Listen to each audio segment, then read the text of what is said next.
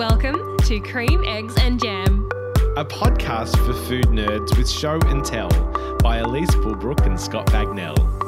We love to cook with cream, eggs, and jam and learn from food people who give a damn.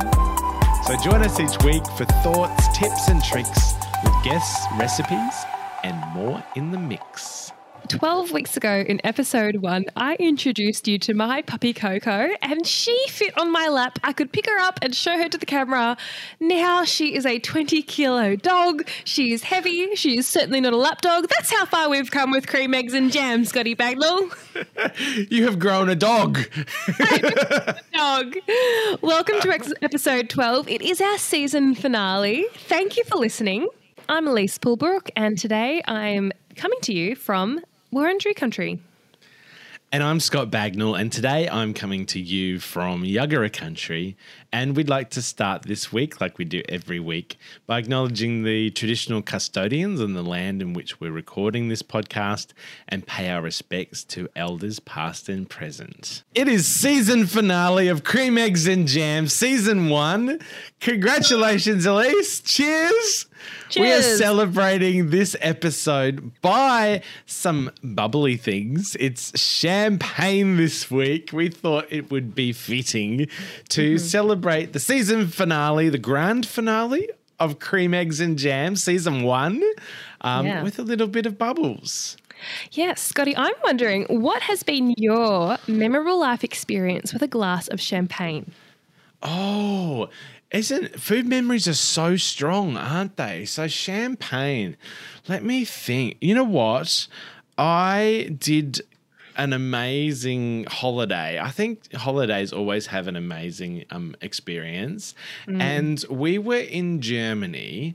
I'm trying to think whereabouts in Germany. Anyhow, we're on the border of Germany and France. And so we thought it'd be fun to go to France for dinner because that's what you can do in Europe. You can just Yeah. hop in your car, drive five minutes, and you're in a whole different country.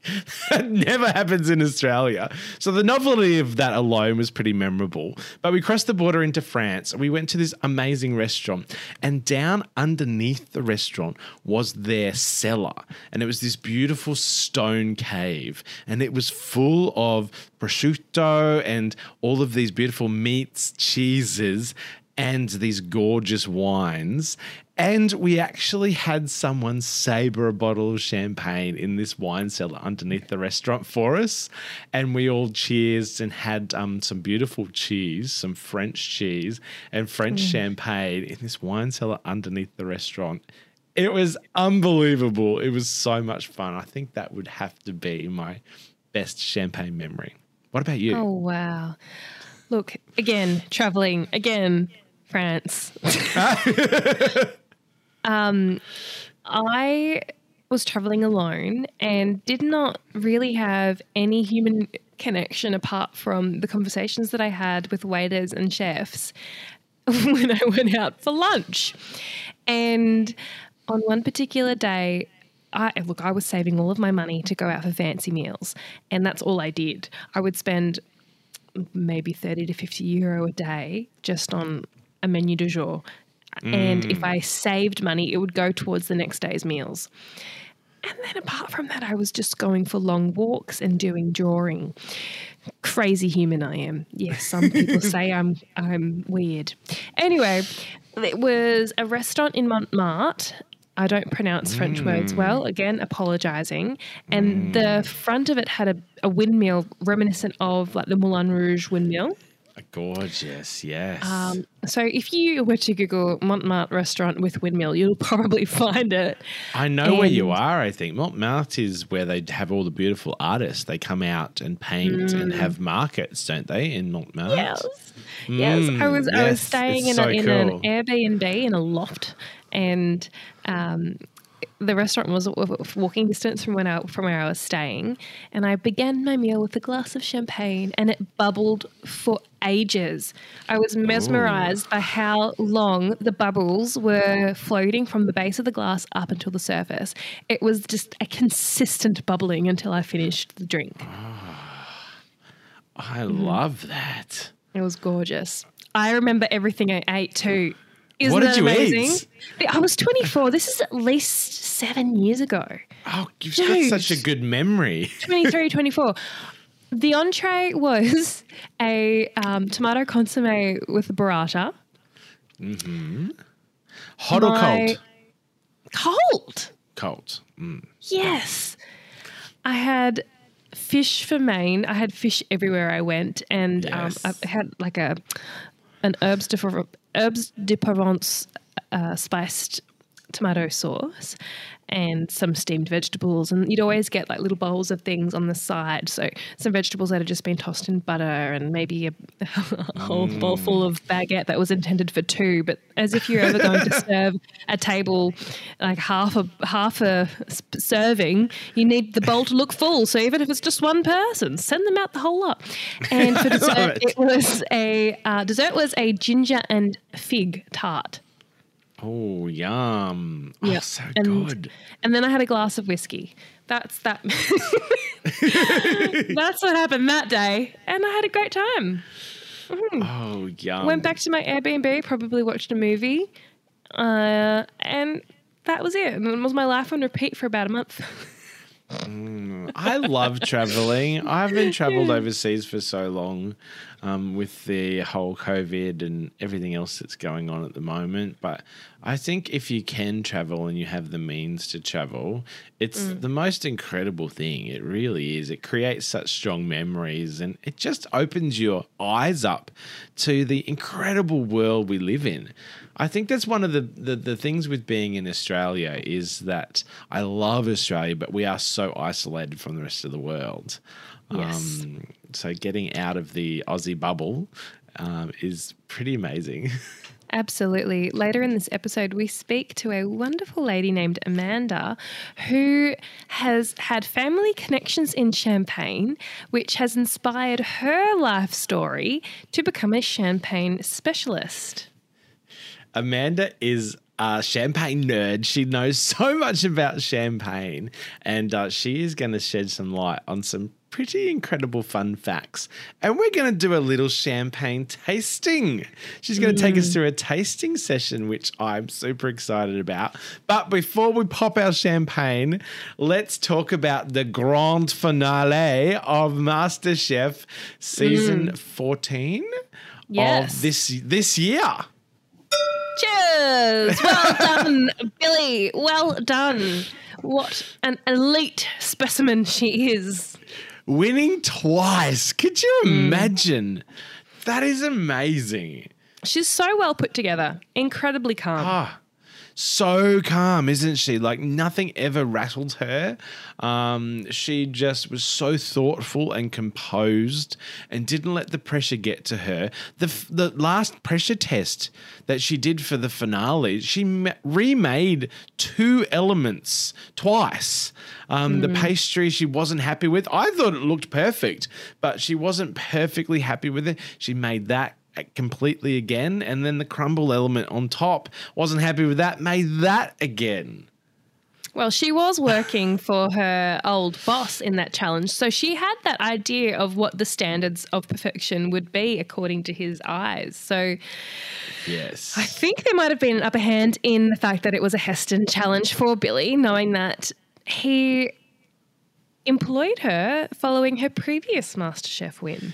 Could you imagine the pressure of that bite? So you're in grand finale pressure mm. number one. You are cooking for heston blumenthal number two. Mm. And then number three like he was your old boss.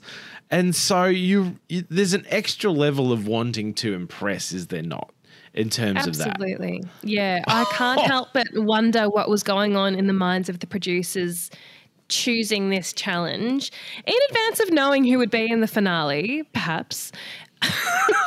Well, they wouldn't have known. They would have had You'd to have booked Heston months Yeah. and months and months in advance. You don't just call Yeah. Heston up and go, "Hey, what are you doing tomorrow?" Come Yeah. to grand finale. No, exactly. I think Sarah handled it well. Um, yes. I noticed that she posted on Instagram um, this morning. Um, oh, sorry. I noticed that she posted on Instagram soon after the episode that she has released a hot sauce business called Hot Oh. Toddy. And oh, kudos to her because to get that up and running, to get that going following MasterChef, you don't have much time to actually think of an idea, create the concept, go to market, get, get it all happening, particularly mm. because you've been in a pressure cooker for six to seven months and Yeah. you need to recover from that. So I think she's she's extraordinary. Yes, absolutely. What a um, what a finale! I think everyone did really, really well. Daniel did so good, getting so close, coming third, um, and that was a scary episode in terms of the three course dinner that they all did. Um, Everyone was rattled that day. Did you watch that episode? No, I could not. I, I would imagine that would be particularly triggering. Yeah, no, it's not for me. I I'm actually relieved that it's not on anymore because my my Instagram feed is going to have less MasterChef content. I'm going to be not thinking about it whenever I get the the triggering uh, post um, delivered to me. Um, yeah, I'm I yeah I'm not a fan anymore. It's just a part of what's happened. Is there a cooking show that you can watch? Have you been watching anything lately that you've fallen in love with? Because I MasterChef is finished for me, so I need something to move on to. Scotty, I know that you don't watch Bake Off and you have to watch Bake Off. I don't. it is important for our friendship. Where do I get my fix of British Bake Off? What channel is it on? I, I watch it on binge and Okay, binge. I prefer the British version. I just think it's hilarious. It's my kind of humor. Noel Fielding is one of the um, the hosts, and I have adored him since high school. If you're a fan of the Mighty Boosh, you'll be aware of who Noel Fielding is. Um, his humor is just ridiculous, and I love that in combination with baking nerds that he is meeting and um, learning about baking from. Ooh, I love this. Okay, I'm gonna I'm gonna have to watch it. Yes, yes. I don't know. I don't get stressed watching it because it's nothing like MasterChef. It's a little bit more fun and silly. And the contestants do get stressed out. There is pressure, but it's also a comedy. It's not 10 minutes to go and everyone just having panic attacks. It's you might have 10 minutes to go. Make sure your buns are out of the oven. Ha ha. Like, it, that, uh, the jokes are better than that. The jokes really are better than that. oh my god, I love it. Anywho, speaking of Europe, speaking of France, speaking of travel, speaking of champagne, is it time to talk to Amanda?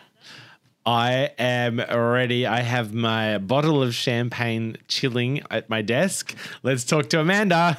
We are joined by Amanda Reboul, our champagne specialist and educator, to talk to us about all things champagne. Welcome, Amanda, to our podcast. How are you?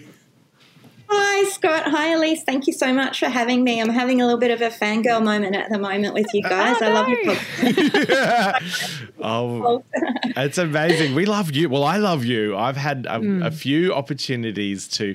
I've done a, a champagne sabering course, would we say, with you, which is amazing.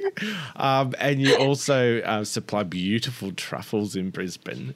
Um, and we thought it would be perfect opportunity to get you on today. It's our final episode of season one to celebrate the ending of this season. Why not celebrate with bubbles? Of course, bubbles are the best thing to celebrate with.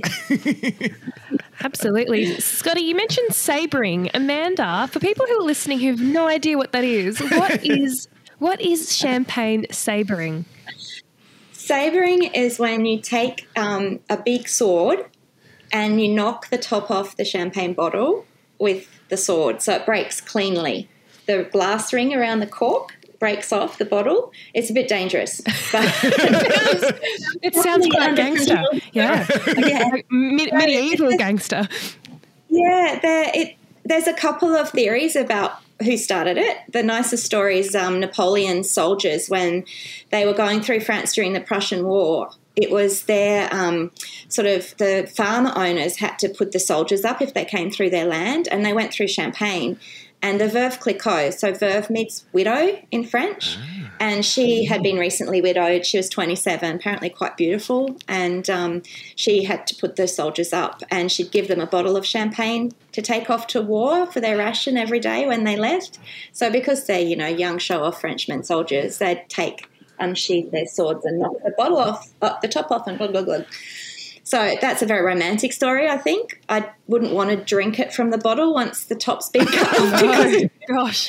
and but it's a nice story. So the other story, which I think also has a lot of kudos, is that during um, the wars, when the cellar masters, um, the invading armies would go down into the cellars and try and ransack all the champagne, the cellar masters would stand at the bottom and, and with the saber they'd they'd shoot the the corks up towards the army coming down because it's quite a deadly weapon. If you've got oh you know, six- three tires, it's like the equivalent of three car tires worth of pressure Wow. coming out of the bottle. Really? It's pretty dangerous. Oh, yeah, yeah, yeah. So you have to be really careful. And as fun as it is, you've got to, you know, be, be sensible. Yeah. All right. Well, um, who needs a bullet? Sure.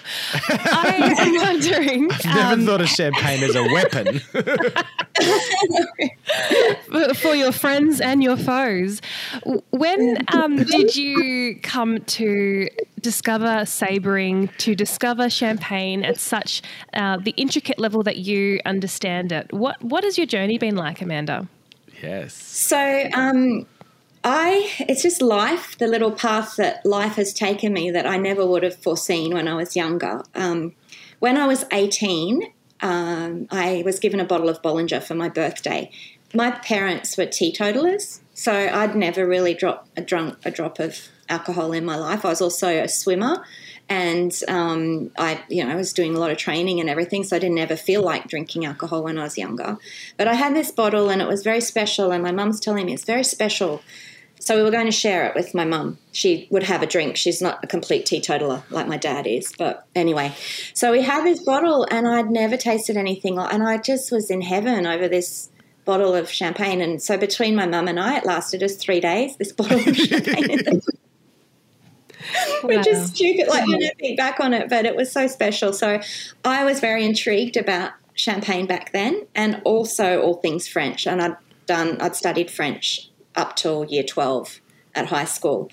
And um, anyway, fast forward a few years, I met. I was traveling with a friend doing my not a gap year because I was working, but I had six weeks holiday and I was backpacking around Europe. And I met my husband, who well, turned out to later on become my husband, and he's French. And when I met him, he was telling me about his brother was about to get married to a girl from Champagne. Oh. And so suddenly Champagne became a, a real place, not just a bottle, like not just a drink in a bottle. So he, we, um, he'd send me photos of the wedding. He'd sent me photos of the wedding. It was all snail mail back in those days, so I'd wait, and it just looked really amazing. So then back in 1995, um, and I was married by that stage, and my husband got a job in Belgium, in near Brussels, and it's only about a three-hour drive down to Champagne. And his brothers in laws still lived in Champagne. So they said they were the closest relatives that we had, or anybody that we knew close to us. So we'd go down most weekends to, to stay with them. And because they were locals, they'd send us off to their mate who was a grower. Like, I didn't know what growers were back then. There's growers in the big houses. I probably only knew a handful of names of bigger houses. Mm. And yeah, I mm-hmm. just learnt from talking to the people, and I just loved the generosity of spirit that they have.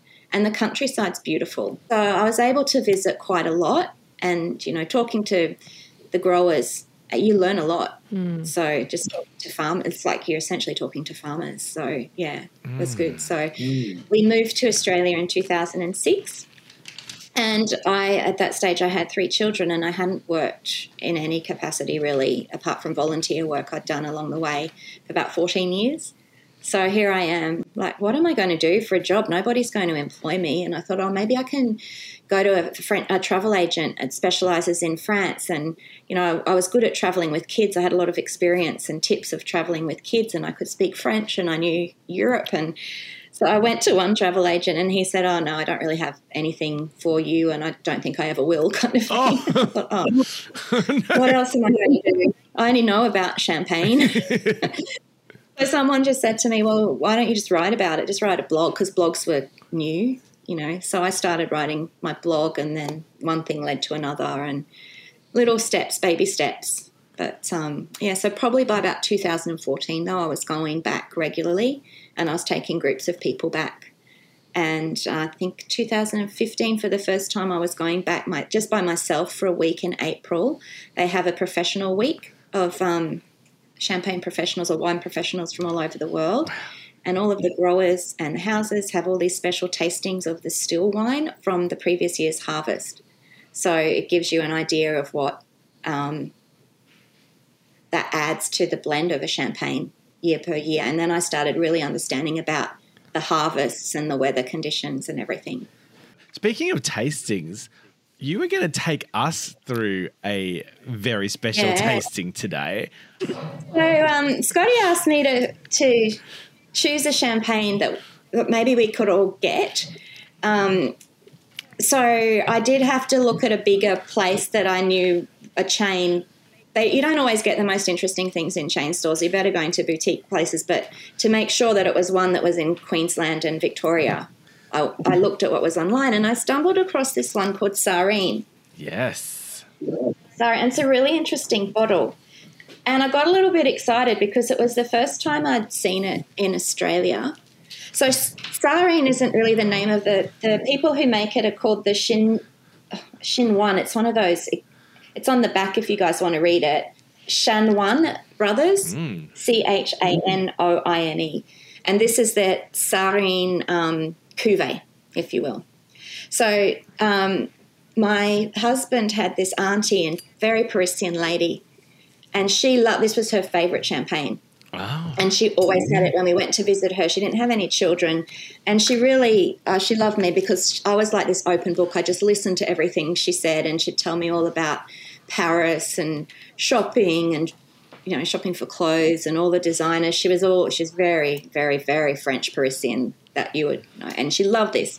And then unfortunately, she got breast cancer um, not long before we left Australia, uh, left to come to Australia, and we went to visit her in um, Paris just to say goodbye because we were moving to Australia. And um, she had a bottle of this in the fridge for us, and she wasn't drinking it. She could. Uh, she used to throw back the champagne. She was just putting it up to her lips.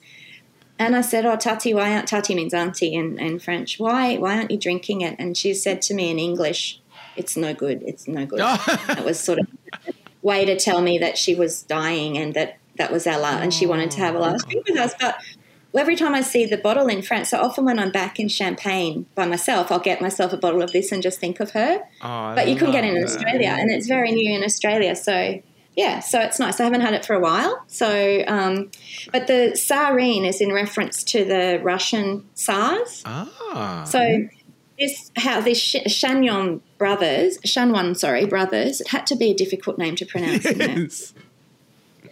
They um, started making champagne in the seven, in 1730, and so it's the second oldest champagne house. Only um, Ruinart is older than them.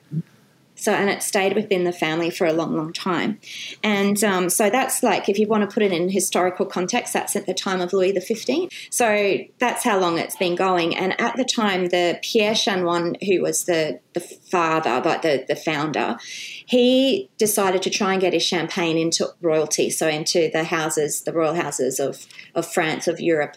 But he also went over to Russia. And there was this new Tsarine, her name was Elizabeth Petrova, and she had just become the Tsarina. She'd just been crowned. And she was, sounds like she was a real party girl. And so she loved this these bubbles, this bubbly. So they didn't call it champagne back then. They hadn't established that the region was called champagne, but the drink wasn't called champagne. And he he got so his son, the son of this Pierre, when he was coming back, um, it then became the time of Catherine the Great when she was Tsarina, and he was calling it to her his pop cork wines. Popcorn. So in French. Pop wine, so sort bouchon in French, and so they all were drinking in Russia pop cork wines. oh, I love that! I think it's a lovely story. And then in, it was only in 1996 that the house started making they had new ownership and they started making the Tsarine just as a an ode to the past that they had with the Russians. So and that bottle, it's a yeah, this isn't a bottle to saber. So don't go buying this bottle and trying to saber it. It will end in tears. Oh, how do you know? Uh, it's just because you know, see how it's, all got ridges and pretty. it's thick. And the normal saber bottles, you need to just have a standard bottle for it to work. Ah, okay. So should we pop? Should we Yeah. pop? Yes. pop. We shall pop. Normally, like an expert, you shouldn't um, pop a cork. Ah, why? To. It's supposed to sigh, like it's supposed to sigh when you open it. oh. So the sigh. So what happens if you Gentle pop it? Does it like Oh, it's just like nothing. It's just it's not. It's a bit rude. I this think. is I what I get the this is what I I'm getting. This is what I love about um bring, being with you and learning things because you are such a champagne nerd. Like the, your level of knowledge of champagne is next level, and you learn all these Oh. things that I never knew. Yeah, well, it comes from a lot of reading too. Yes. a lot of reading, a lot of tasting, a lot of talking to people around. Mine has a fault. My bottle has a fault. Oh. The foil is actually stuck. Oh there. no! Oh no. Like it's glued onto the cage. Okay, I got it. Okay. so just make sure, guys, when hold your thumb over the top because you might take a light out of the Oh, ceiling. I've done And something then- wrong already, haven't I? I've taken. Yeah, just quickly put your thumb over it. I've ta- Oh, Scotty, you've all right. still got your your cap and the and the metal coil on. Are you not Yeah. meant to take that off? Oh, you have to eventually. I was just going to show you there's six turns when you. There's Oh. always six Oh, turns. one, so there's a little bit of trivia. Three, four, five. There's six turns. Yeah, Oh, and then when you take it, when you pop it, it's sometimes at least it's not wrong to take the cage off, but sometimes you get a better grip grip if you keep it Ah, on. Okay, okay. Ooh. So, okay, let's go. I wanna- Are we doing a countdown? Simultaneous. When are we popping? On like. Yeah, three, two, one. shall we? pop on I- one? I need advice. I need advice. I- Do you do a, a full closed hand, a, a thumb Yes. pop? Oh Um, no, no, too, you might take, you might put a hole in your roof if you do that Do a inside. full just closed twist it. hand. Full closed hand because we're inside. yeah, don't do it the Don't dog. use Yeah. the bottle as a weapon. Mine's about to go. Okay. Mine started coming loose. Okay. They're all different. I'm hoping this doesn't Okay. spill everywhere. Can you feel it? Can you feel it? Oh, yeah, this yeah, coat. can go. Okay. Okay, three, two, one. oh no, Elise is spilled. Did it spill? oh Every time we have an alcohol segment, I make a mess. We made cocktails on our podcast once, and Elise was shaking, and like the whole thing just dropped into her lap. Oh no. I need to come covered in tea towels, I think. On this occasion, Now, I'm I picking with a bib. Sorry. That's okay. Now I asked you to um to bring a couple of different glasses along. Were you each able to Yes. do that? Yeah. Different glasses. So I've got a few just to keep talking, but this is a tulip. They call this a tulip flute, Oh. and this is That's what's considered to be the best champagne tasting glass ah. because it's the bowl opens up, so it allows the aromas to open up, but then it comes back in at the top, so then they they get concentrated back again towards your nose. Oh. So when you use one of these old, like lovely, even though it's beautiful crystal wedding present type champagne flute, what I've got. there's nowhere for it to open up. The bub, the, the Mm. bubbles rise up mm. nicely, but there's no way for it to. So if you hmm. can't have a, one of the one of these, if you've got a white wine glass, it's actually pretty good because if you look at, can you see how the Oh, bowl yeah. it is? it's quite similar. The only difference is the white wine glass doesn't quite go in as well.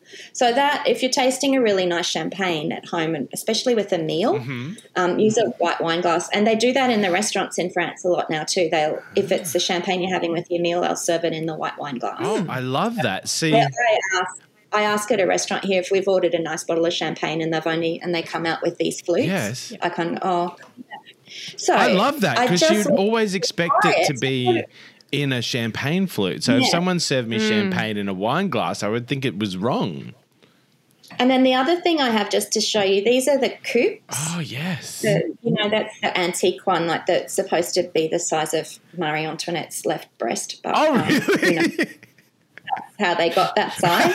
but they're, you know, they're really elegant at cocktail parties because you carry, you know, it's- but um, there's nowhere for the bubbles to rise up. Mm. So everything just disperses and all the aromas disperse. So you don't really, they're not a great tasting thing. They're great for parties, but it's not a, a good thing to taste champagne in. And does it go didn't- like flat quicker or something? Like there's more surface area? Yeah, it does. Mm, okay. Yeah, it goes flat quicker. Yeah. So I just bought that to show along. So if you've got to, I suggest you put a little bit of um, champagne in each glass. Um, don't fill like on your white wine. Just fill it like a little bit. Don't overfill it because it needs room to breathe. Okay.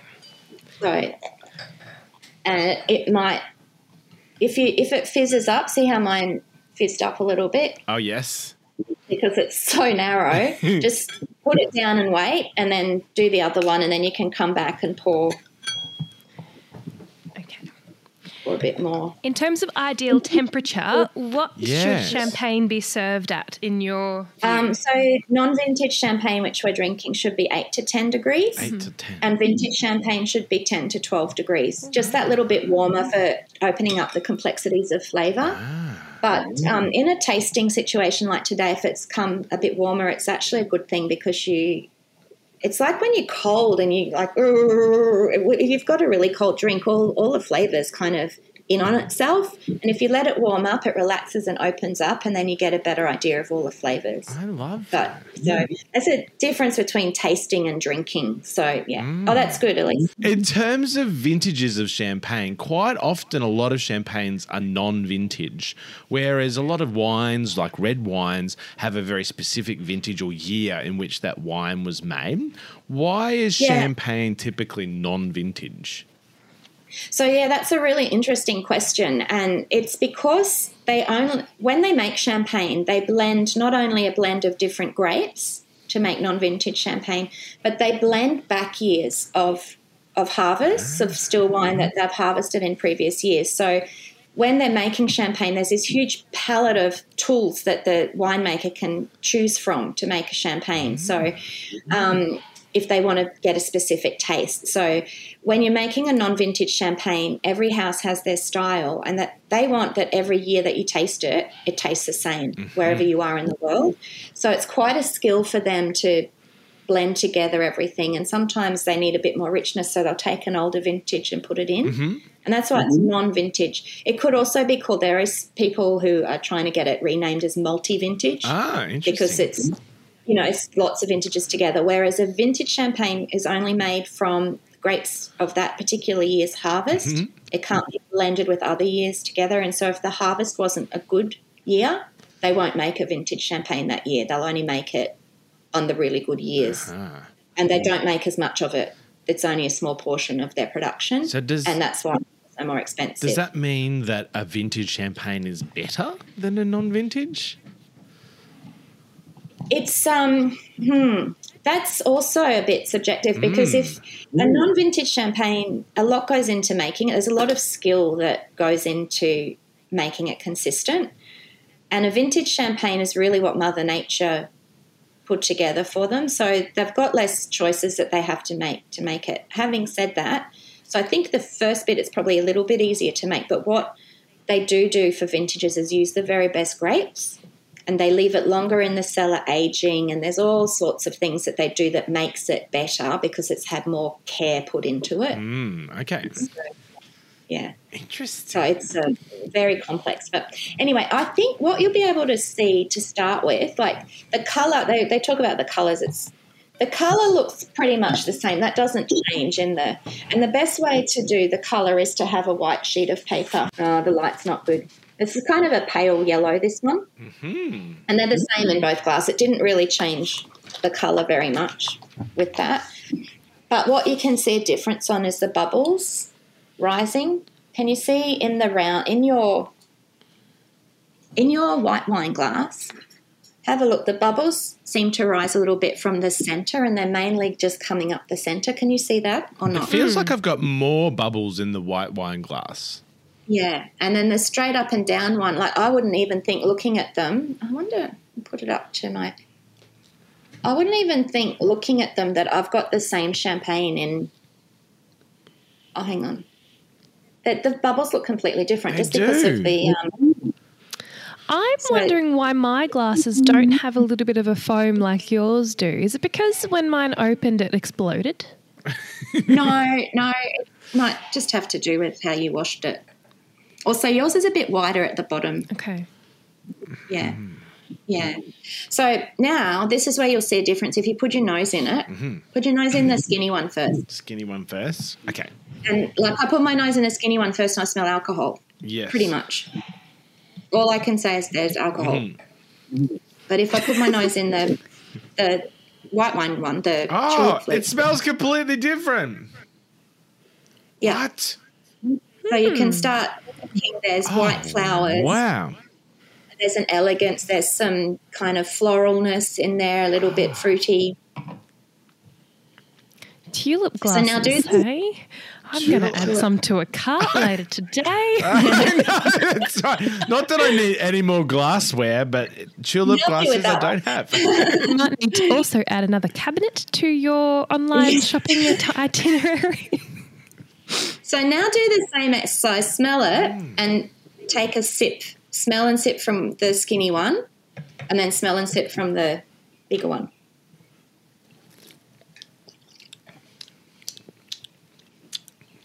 Hmm. And you can kind of taste it's a little bit fruity in there. I'm not getting very exciting amount of bubbles in my mouth from that tall, skinny one. But then when I have it from the bigger one,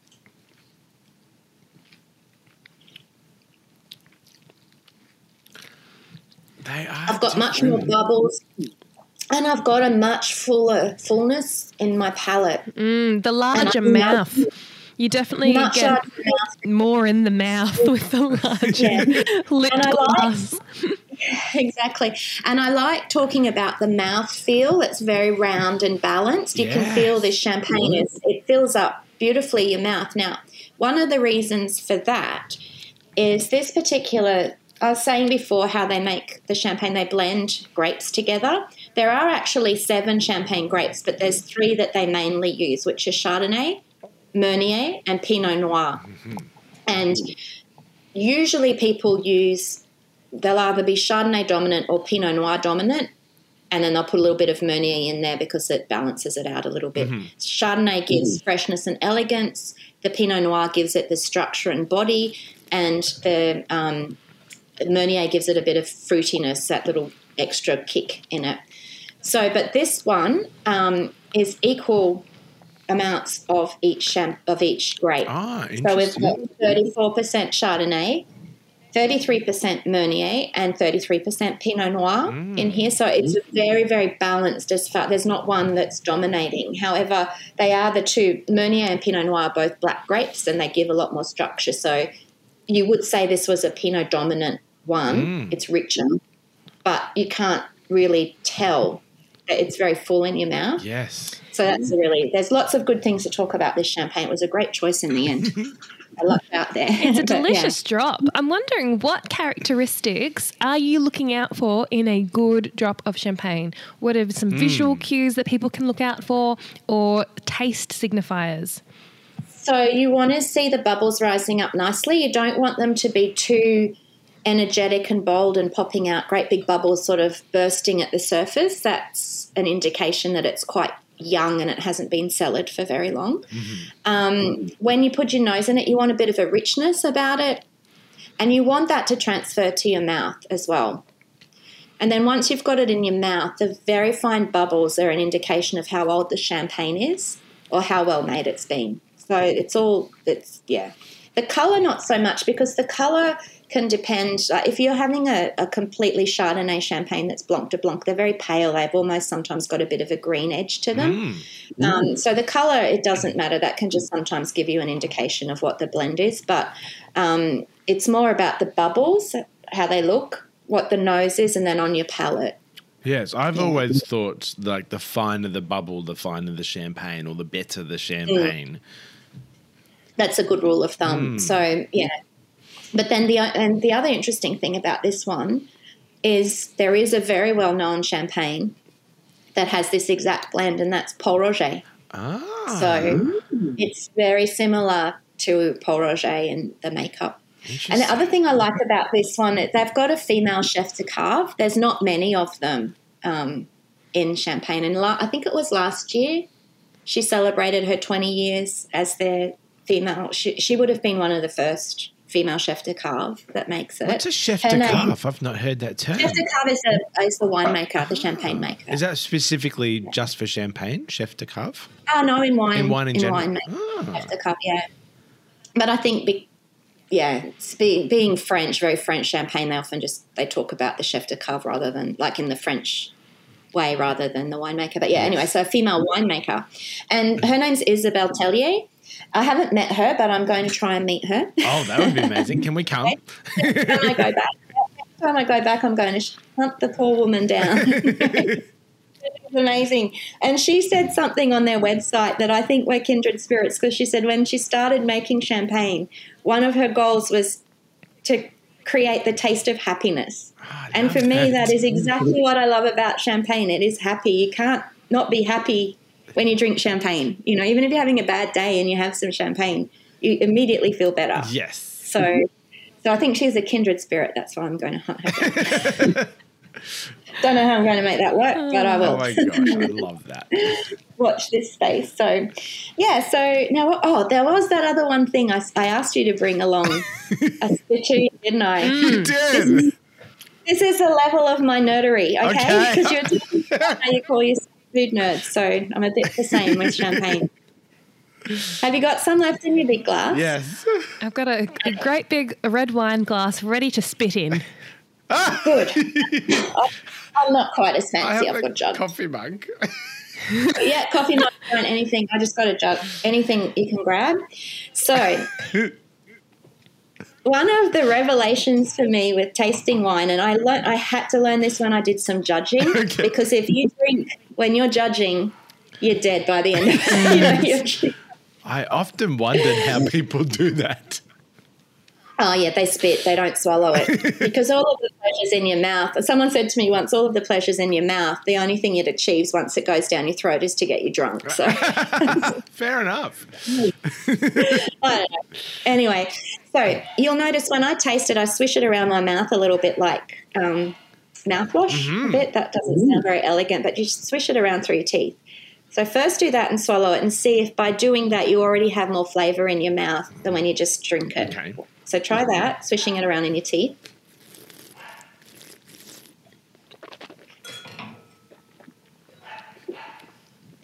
Swallow it. Yeah. Can you feel how by swishing it around your palate, it's coated your mouth and you get much more of an idea of the flavors? Yeah, it's definitely you can feel that coating on your mouth, and Mm. I don't know whether it's like it's warming it up a bit as well. So like the, the flavors are becoming Releasing richer. And Yeah, exactly. more sour for me. I'm not sure why. Yeah. And then, well, the acidity. I think it's the acidity in champagne. It's naturally uh, more acid, Okay, acidic okay. than sweet, I guess. Of brut champagne, anyway. Mm. So yeah, okay. So that already you can see you can do it. Now I'm going to show you how you get a real flavor bomb in your. And this is this is a, a professional thing, and nobody wants to do it, but once you do it, you go, oh, got to try that. It's not Oh no, I'm so worried about this. So what you're going to do is you're going to swish it through your teeth, and then you're going to spit it in there, and tell me what you're feeling in your mm. mouth. After Yeah, I thought you were it. going to say drink what you just spat out. Oh yeah. Spit it out and tell me what you see. Okay, I'll show you what to do. Oh, it's not the most elegant, but I tell you what, That's the fine. Yeah, nice yeah. try. Spitting, Okay. spitting try, part is- be the spitting brave. part is fine. Yes. Okay. Oh, s- swishy, swishy. Spit. Okay. Oh my god, flavor bomb. That's more pleasant indeed. More gentle. Yum. Um, I'm salivating now. It just hangs around, yeah, it does. Why is that? because it's kind of got all over your palate. It's Mm. touched every surface, and it's It's woken everything up. So, so the salivating, you're Mm. almost a professional wine taster. so I'll tell you, I'll tell you a story about salivating. It's because um, the Chardonnay in this is from the Côte de Blanc. It's an area in Champagne to the sort of the southeast of Champagne a little bit, near uh, southeast of Epernay, I mean. And it is chalky, very, very chalky. And the vines are all grown in this white chalk. So Côte de Blanc means the, um, the slope of white. So it's Ah. Chardonnay grapes that are white grapes, and it's white because of the lime scale. So the roots and everything, if you think about it, it makes sense. The roots go into the earth and they're drawing up all the nutrients from the soil. And when the soil is chalk, it goes into the flavor. Mm-hmm. So, um, what that adds is a minerality to it. And anything that's got Chardonnay from the Cote de Blanc, it really, really makes you salivate because of that chalk that is coming through. I would love that. Yeah, and so yeah, and then- then you want to eat oysters or something. Oh yes. I can. And then, um, Mm, yummy. The Pinot Noir is what you taste at the front of your mouth. Mm-hmm. The red berries, Pinot Noir is more like red berries and um, red fruits and things. And then the fruitiness, like plums, that's the Meunier, and that's in the middle of your palate. But because this is a very balanced wine, because it's equal quantities of each of the three of the grapes, it's just kind of doing its thing Yeah. inside our mouth. But you have picked out the Chardonnay at least by saying you're salivating, so that's good. Oh, there beautiful. you go. I can definitely feel chalkiness too around where I s- sieved it through my teeth. There's that, Yeah. that chalkiness around the, the Yeah. gums Mm, and mm, at, the- at the roof of the mouth. Yeah. I'm not sure this one. So, a brut champagne, it doesn't say on the back. So, a brut champagne means you'll see brut written on the bottle. Mm. Of, that'll often be non vintage brut. This one's called Cuvée Premium Brut. And the brut's an indication of the amount of sugar in it. So, um, it's got 6 to 12 grams of sugar per litre. Mm-hmm. Um, I'm fairly certain this one, just from that dryness we're feeling, is to the lower end of that scale. Mm. So it's probably closer to six than definitely not 12 because of that dryness we feel Mm. there. So, and then if it gets drier than that, it's extra brut. And then it's um, zero dosage, or um, that they call. So that's got zero sugar added, which is a bit of a trend at the moment. when people go to the shops, what should they be looking for in a bottle of champagne? Are they looking for a label that says it's from France? Are they looking for uh, certain names of big house champagne manufacturers? Yeah, so that's a really good question. I actually I just wrote a little free ebook that people can download from my website that cool. answers exactly that. It's called How to Level Up Your Champagne Game. Ah, I love this. And it's all about being able to read the label so that you can um, make different choices rather than just grabbing, going for the same one each time. So there's an awful lot on the label that is really interesting to know. So, for example, um, this one we can see we were talking before it's a brut well it has to have champagne written on it. So it could be written in french but if it doesn't have champagne written on it then it's not champagne. I know that sounds stupid but it must have there's a lot of french sparkling wine they're usually the ones that cost $20 champagne it's very hard to get lower than under $40 $50 at the moment because the prices have gone up what So- makes champagne expensive? it's the grapes themselves. So the raw product is very expensive, mm-hmm. and the yields, the harvests are regulated. So this last year, they were only allowed to press eight thousand liters per hectare of ah. ground. So um, and that goes down, up and down. They regulate the market a little bit like that about how much you're allowed to produce. I never knew that. But the, the grapes cost about six euros per kilogram to make. So six euros is about ten dollars, maybe a bit more at the moment. Mm-hmm. So we don't pay that for table grapes. Like that's an awful lot of money to pay Mm. for raw six dollars per kilo for the grapes, and there is a kilo and a half of grapes in a bottle. Mm. So before you even start, before any of the man hours or anything counted, there's already about probably twenty dollars worth of grapes in the bottle. yeah, Then interesting. you've got then you've got the price of the bottle itself. It's a few euros. Like and particularly bottles like this, they're more elaborate, so they're they're going to cost you know that's Mm. harder to make. It's not the standard bottle. You've got the cost of the labels, the cage, the cork, the foil, and all of that adds another about 10 euros, about dressing it up Yep. per bottle. So you're already quite high up there before you even consider the man hours that went into it, the cellaring, the um, storage, the transport to Australia, the taxes in Australia. There's 55% tax on alcohol imports in Australia.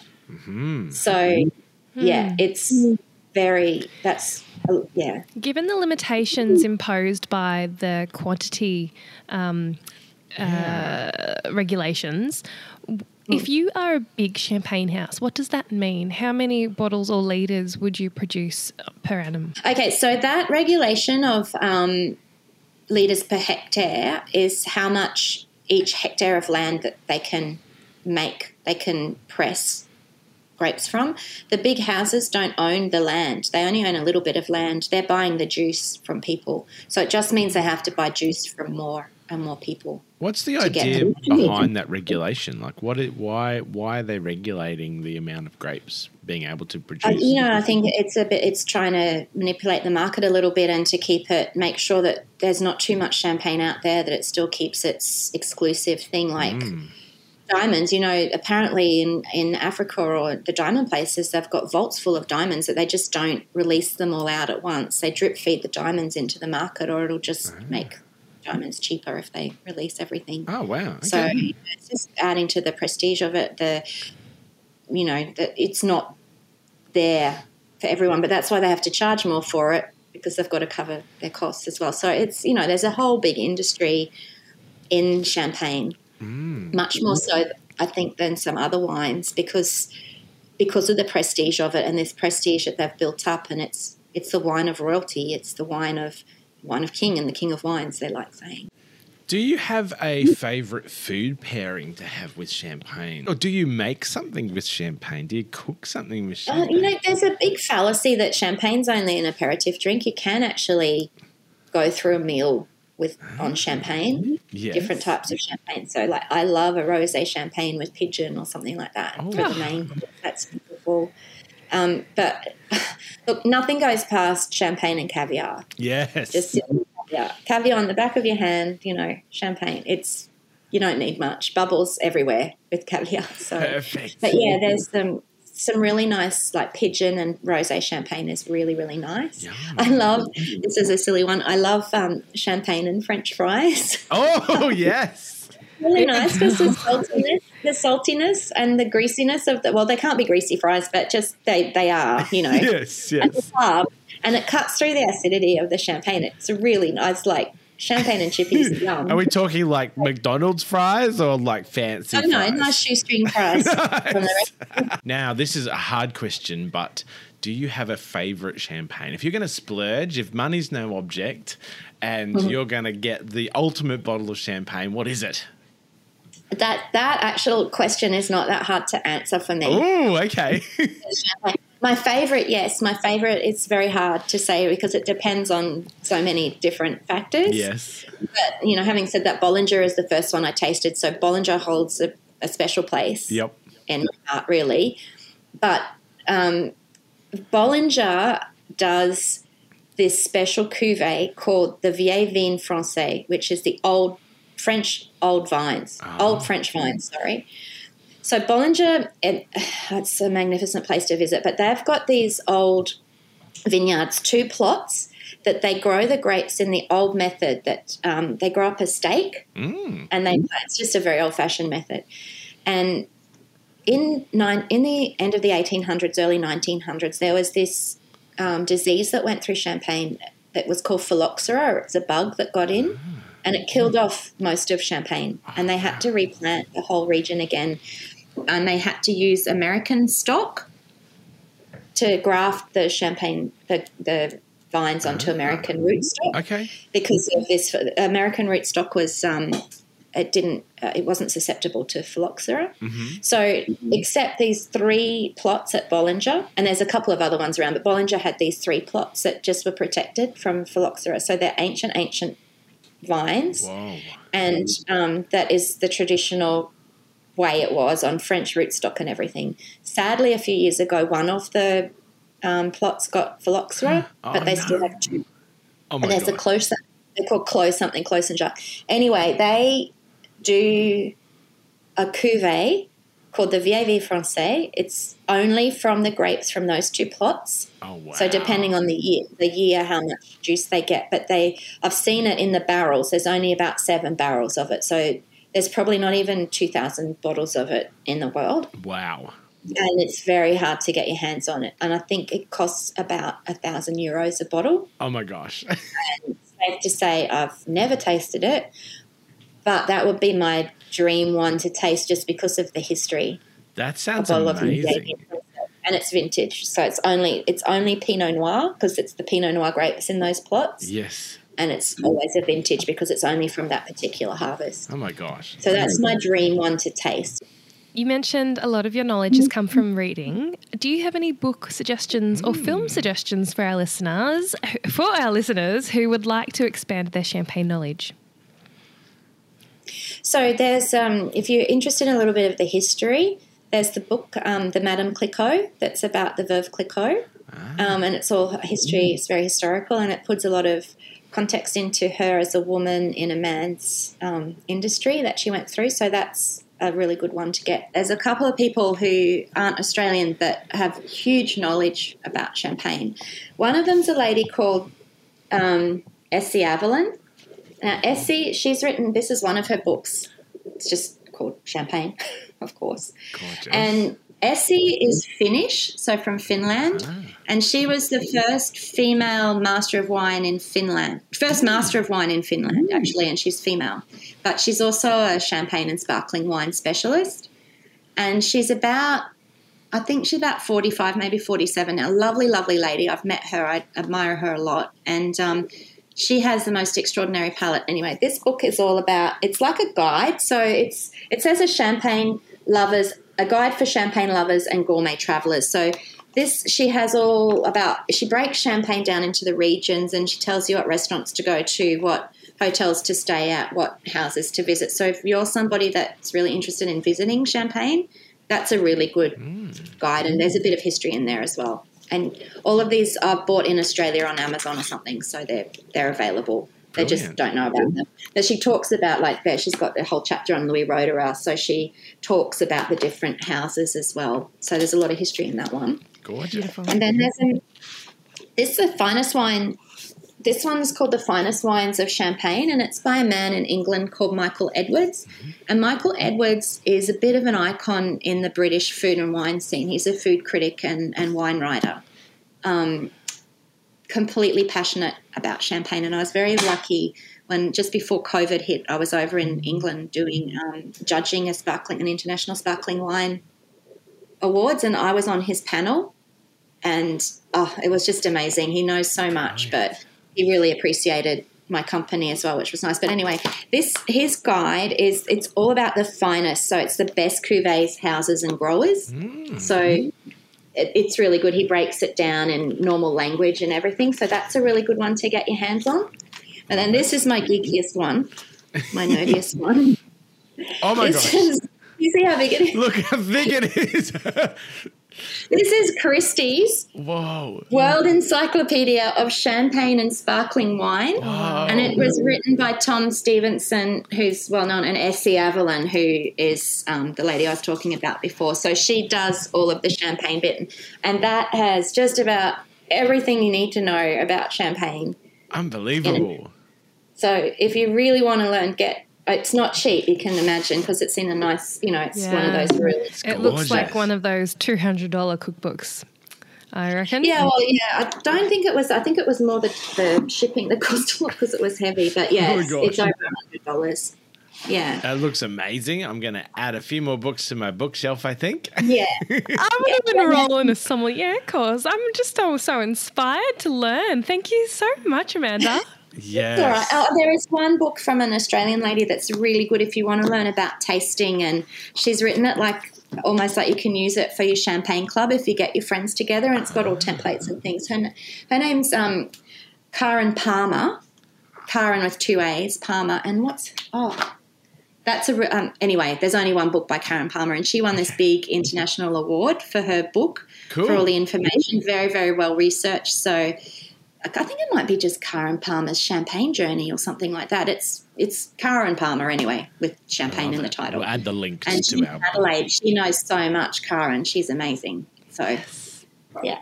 Brilliant. So that, that's, that's my books, and I've got more, but they're the ones that I've got right next to my desk because they're the ones if I'm writing a blog post or even sometimes just for a social media post because I try to be educative about things and I just want to check the fact. I'll always find it in one of these books if I'm not sure. That's yeah. amazing. Unbelievable. Thank you so much for joining us. I think we need to have That's a okay. cheers with our champagne. Thank you. Cheers. Cheers, Cheers. cheers. Uh, Yay. Scotty, thank you so much for introducing us all to Amanda. She is amazing. The idea of traveling to Champagne and learning about Champagne sounds like both a holiday and an extraordinary educational experience. I want to go. Oh, she does some amazing tours all over the world and locally. Um, she holds some incredible events. I would love to go to Bollinger. I need to add that to my bucket list for sure. Yeah, I'm going to keep my eye out for when Amanda does some events in Brisbane, and maybe I need to coordinate my trip to visit you Yes. to align with something like that. That would be ideal. Very ideal. I think that's an excellent idea. Can I share with you my show and tell? Yes, you look like you uh, have something ready to go there. I'm intrigued. It looks like a book. It is a looks book. like a book. It is the Ooh. art and science of food pairing. Now, this is a book Ah. by Peter Coucquyt, Bernard Lahousse, and Johan Langenbick. Do you have this one? I don't have this one. No. Mm-hmm. In this book, the byline or the subtitle is 10,000 flavor matches that will transform the way you eat.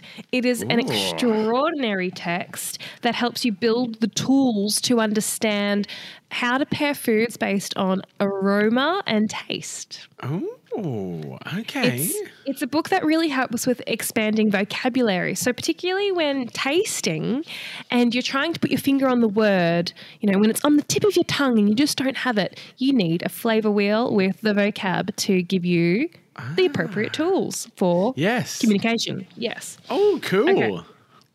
Now, there is a page dedicated to elderflower blossom. Okay. Oh, yes. I'm And growing some of that in my garden. Me too, and I wish I planted more. I've only got one bush, and I want a whole little section of them. anyway, this is a page dedicated to elderflower boss blossom, and it's where you'll find food pairings also for champagne. Ooh, cool. Okay. Hmm, So it is okay. Let me read to you some of the ingredient pairings with elderflower blossom. Okay.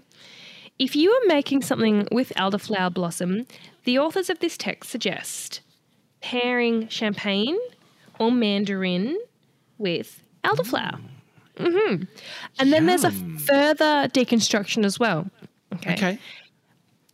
With champagne, these are now their food sharing, food pairing suggestions. Okay. So the food pairing suggestions are typically things that align with the aroma profile that you're working with. Okay. Yep. With champagne, Williams pear. Oh, yum. That's very specific. Padano. Yeah. Oh, yeah. There's a whole list. Grana Padano. Oh, okay. Ah, you know the crystals and really good quality parmesan? Mmm.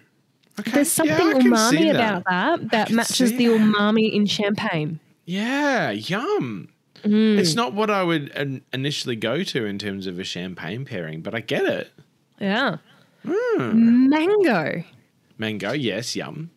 The fruitiness, but also that Mm. floralness of a mango, for sure. Mm-hmm. Yep.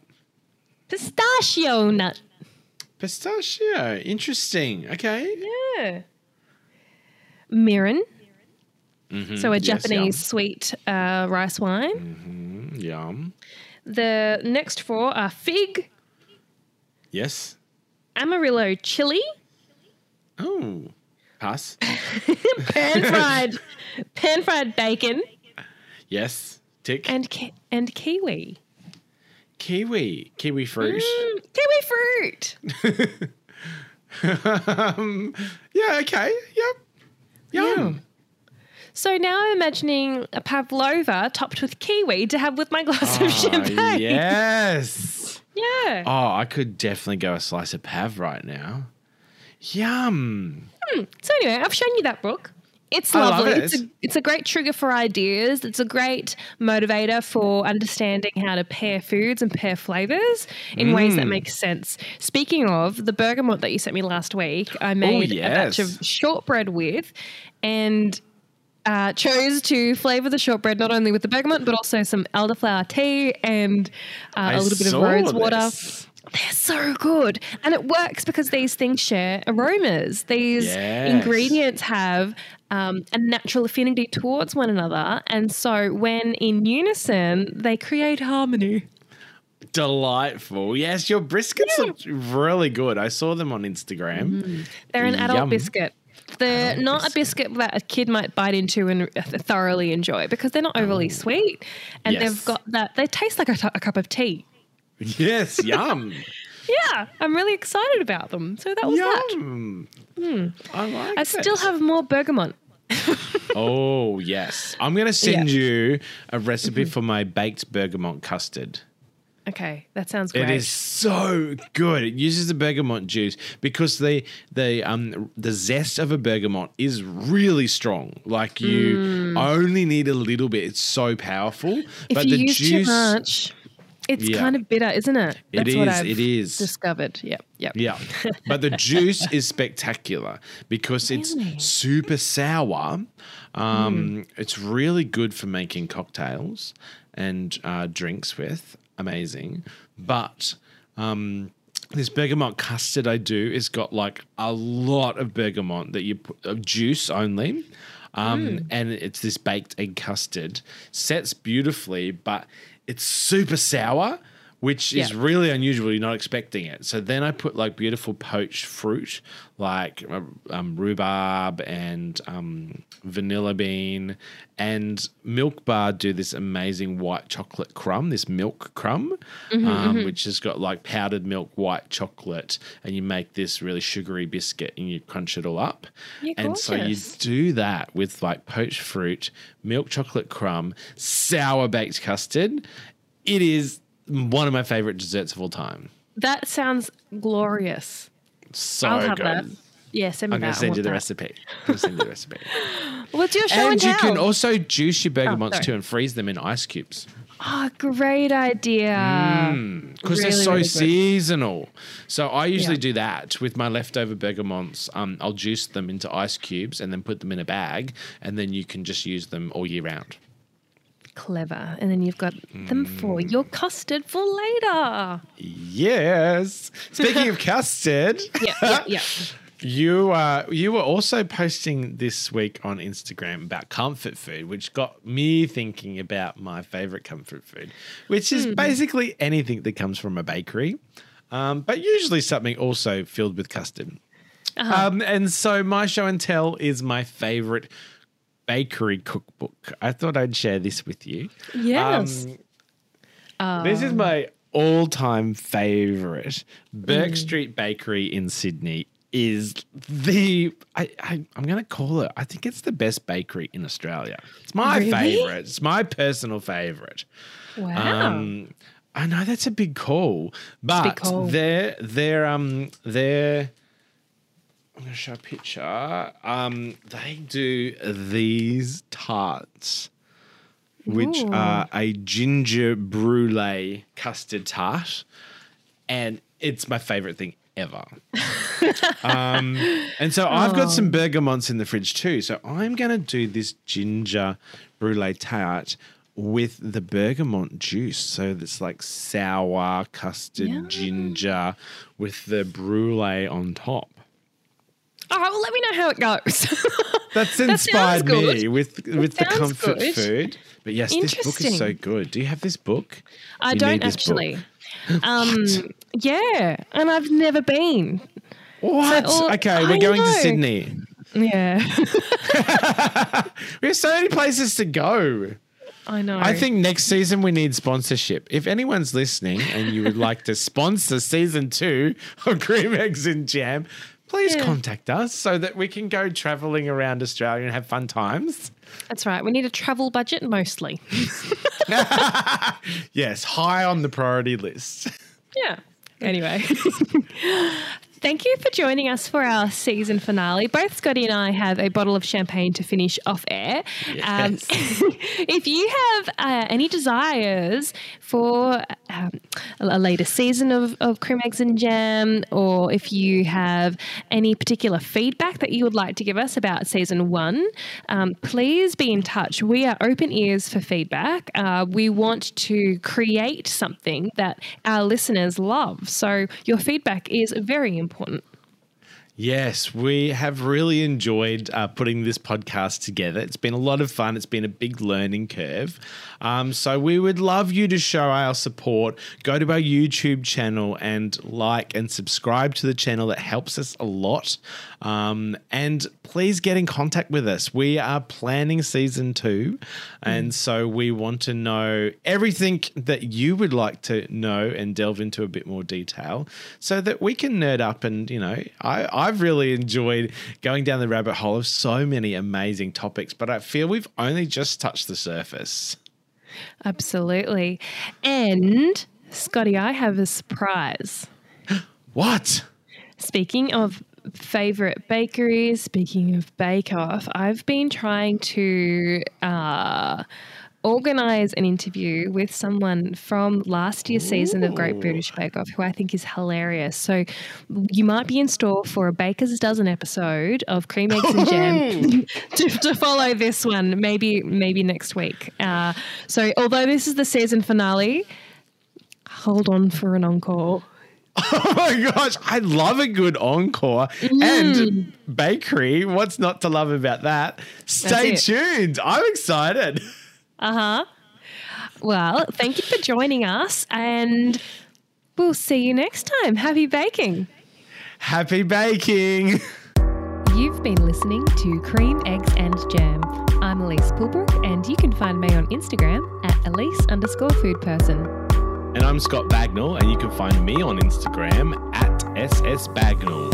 If you'd like to send us your show and tell, you can email us, Scotty and Elise at gmail.com.